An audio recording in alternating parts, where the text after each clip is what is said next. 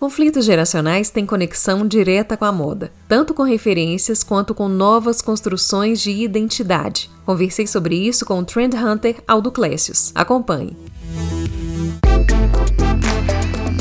Estilo em Dia. Moda, beleza, você. Olá, seja bem-vindo, seja bem-vinda. Aqui com você, Flávia Ivo, editora-chefe do estiloemdia.com. Para falar sobre a relação dos conflitos geracionais com a moda, convidei para este episódio o Trend Hunter, consultor e mentor na área de diversidade, inclusão, moda e negócios criativos, Aldo Clécius.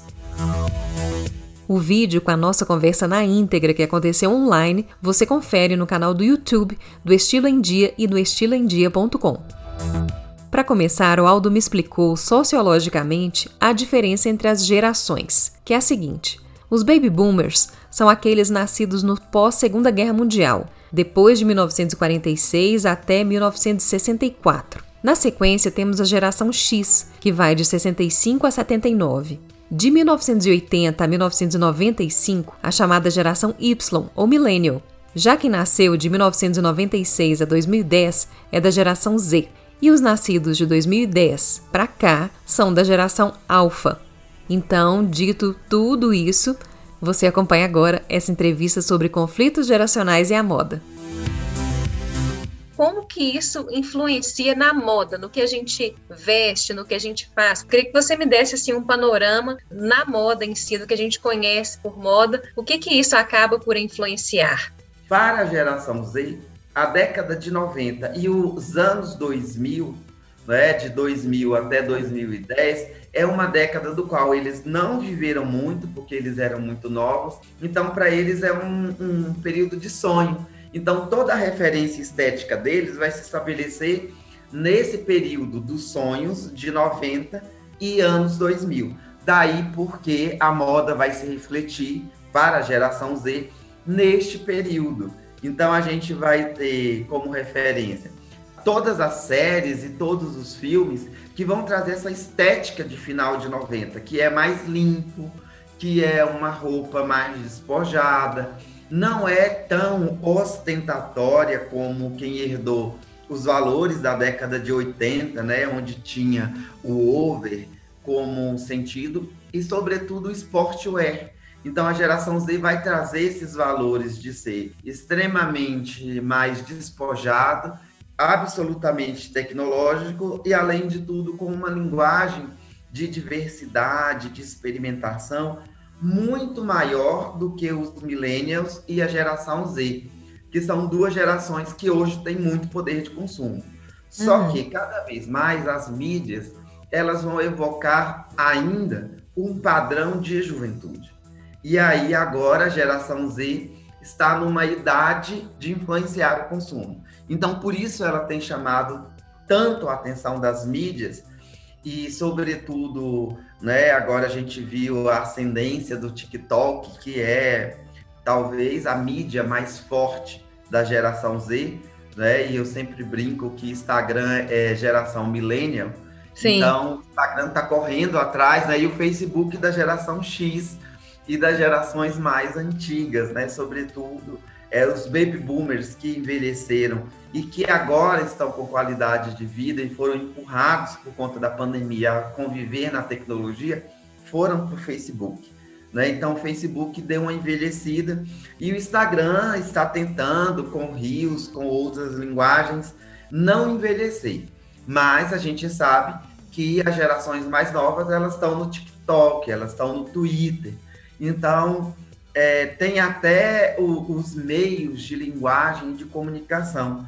E se a gente pensar, os asiáticos construíram nessa geração Z e na geração alfa, que já é a geração que está despontando aí, e logo, logo vai deixar a geração Z antiga, uhum. né? quando a gente fala de estratégia publicitária é, no mercado, é, eles têm uma linguagem não só muito vinculadas à, à, à, cultura asiática, ao pop asiático, mas também aos jogos e aos games, porque são gerações completamente digitais. Então, você vai ter encontro digital, namoro digital, é, grupos de, de convivência que dão a partir de jogos. É uma linguagem completamente diferente dos millennials, mas, por outro lado, é uma geração que viu que a estratégia dos millennials de ficar só curtindo o processo não chegou a lugar nenhum. Então, é uma geração híbrida. Ela tem valores de negócios, de business, que são muito vinculados à geração X e, e a ganhar dinheiro fácil, a criar um app e, e se dar bem, e também ao processo. Então, é uma geração que já processa os erros das gerações anteriores e tenta melhorar. Uhum. E, obviamente, como é uma geração que tem muita informação, é uma geração que se sente muito insegura de se colocar no mundo. Então, é muito interessante que, ao mesmo tempo, você tem uma coisa estética muito forte com o, o, o casual, mas também existe uma insegurança muito grande dessas gerações. Então, é uma geração que todos né, vão falar da minha psicóloga como se fosse, sei lá, né, eu, eu brinco, como se fosse até um pet de é, estimação, né? Porque uhum. todo tem, eles já entenderam que precisam é, lidar com as emoções de uma forma melhor e, e mais positiva do que as gerações anteriores lidaram. Agora, todas essas referências que foram colocadas como print, algumas são da moda do vestir. Quando você fala que a geração Z, ela acaba bebendo na fonte da moda de anos 90 e 2000 a 2010, o que que a geração Z fez? Ela pegou e eliminou o que ela não quis a gente vai ter na década de 90 duas estéticas e a gente não pode esquecer que a década de 90 ela é super influenciada na moda pelo impacto dos japoneses, do set da Antuérpia, né, da desconstrução é, que entra na moda, que vai trazer uma moda completamente despojada, né, é, larga e oversize. A gente tem as patricinhas de Beverly Hills, eu estou tentando lembrar alguns filmes de repente 30, que Sim. são as camisolinhas. A parte que ficou mais em voga, que foi a skinny, a cintura baixa, é rejeitada. E a parte que foi mais esquecida, ela é trazida para, inclusive, contrapor a geração anterior. Ou seja, eu não sou igual a vocês, então eu me visto assim. E isso bate muito com o discurso, por exemplo, de aceitação do corpo, novos padrões. Então a gente não tem tanto a cintura marcada por um lado, então a estética, a estética extra larga ela vai ganhar, digamos assim, o apoio da geração é, Z. Mas por outro lado, a gente tem, por exemplo, é, na moda masculina agora, é, a geração Z super abraçou o cropped não é? E a moda já começou a trazer isso para passarela, sobretudo nos últimos desfiles, para homem. E o cropped é 80, final de 70, início de 80, e o cropped exige, sobretudo, né, que você esteja com a barriga saradinha. Embora exista, exista toda uma luta para se romper com esse padrão estético, mas ainda é um padrão. Então, é, é uma mistura não é? E final de anos 90, início de 2000, quem vai dar as caras do ponto de vista do pop são os cantores de hip hop, que vão trazer toda essa estética da ostentação, do streetwear para a moda e que hoje está influenciando fortemente a geração Z. Eu sou da geração Y, né? Nasci em 81, então millennial é, as contribuições que nós milênios demos para a geração Z.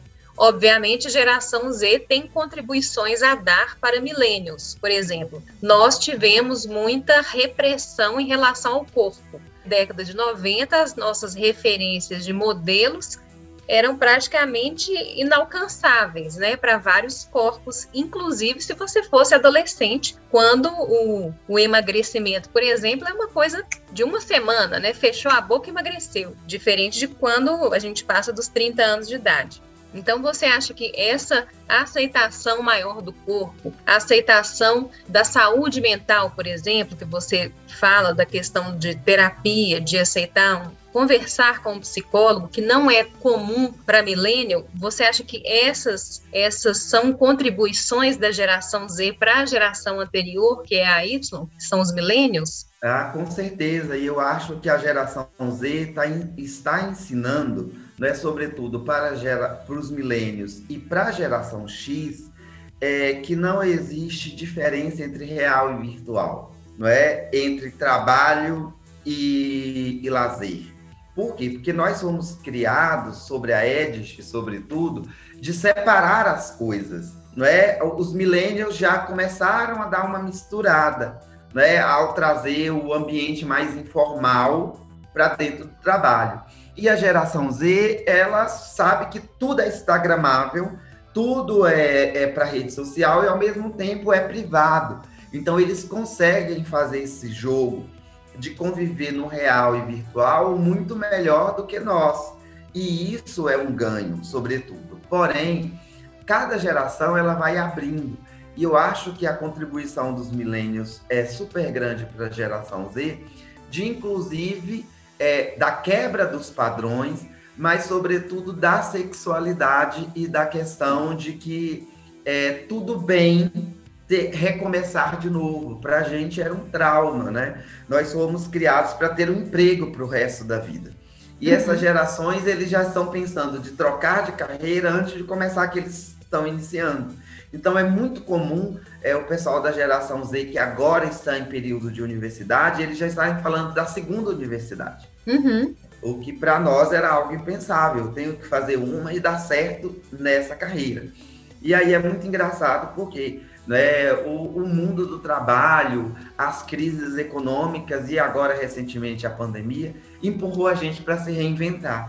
Uhum. E, para a gente é muito doloroso reinventar, e para eles isso já é cotidiano. Né? E eu estava pensando aqui, quando você estava falando de padrão estético, né? vou citar duas séries que estão bombando, que são assim, o Barrados no Baile da geração é, Z, que é Sex Education, e Elite. E ambas é muito interessante porque Elite ainda, os meninos ainda são um, pouco de, um pouquinho de corpos padrão, mas as meninas não. Não é a quarta temporada de Elite, que inclusive é uma aula de moda, eu vou fazer um post até sobre isso, é, de geração Z. É, as meninas agora da quarta temporada, elas são absolutamente fora do padrão, então elas são mais cheinhas, elas já têm cabelo curto, já se relacionam afetivamente, é, experimentando o gênero para saber o que, que gosta, o que, que não gosta, e é uma linguagem muito fácil para eles, o que para nós foi uma guerra, né? Para a geração Z e para a geração Alpha, não vai existir, por exemplo, sair do armário, porque para eles vai ser muito mais fácil lidar com uma sexualidade é, não padrão, que é a heteronormativa, do que nós fomos. E quem está abrindo as, as frentes né, de brigar, de fazer a militância virtual, é sobretudo a geração Z. Quais as contribuições você acha que a geração Z, contribuições na moda, a geração Z vai deixar agora para a geração alfa?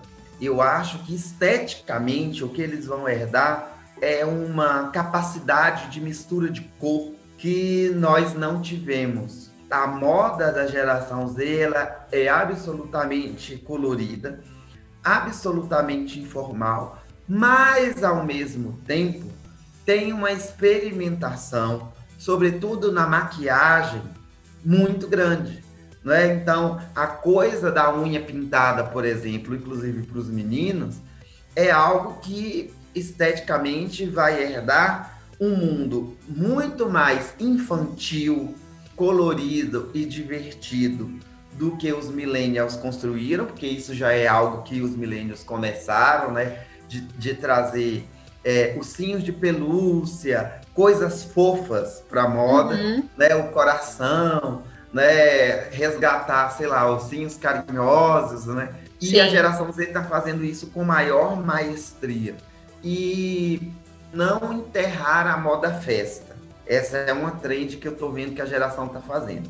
Ele está mesclando a moda festa com o informal de uma forma absolutamente diferente. Tem uma cena da série Elite que é um baile que eles vão fazer, e aí há todo um questionamento se baile de debutante é uma coisa cafona ou não, mas a estética como ele se apresenta no baile é absolutamente divertida, porque eles vão trazer makes completamente coloridos, roupas completamente coloridas, então os meninos smoking com tênis, e, e essa linguagem de poder brincar com as identidades é um legado, sobretudo, que eu acho que a geração Z vai trazer e deixar muito forte para os alfas.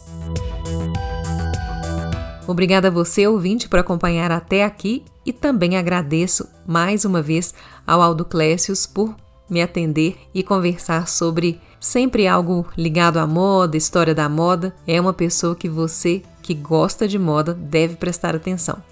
Te espero no estiloemdia.com e também no arroba estiloemdia no Instagram. Um beijo e até mais! Estilo em Dia Moda, beleza, você.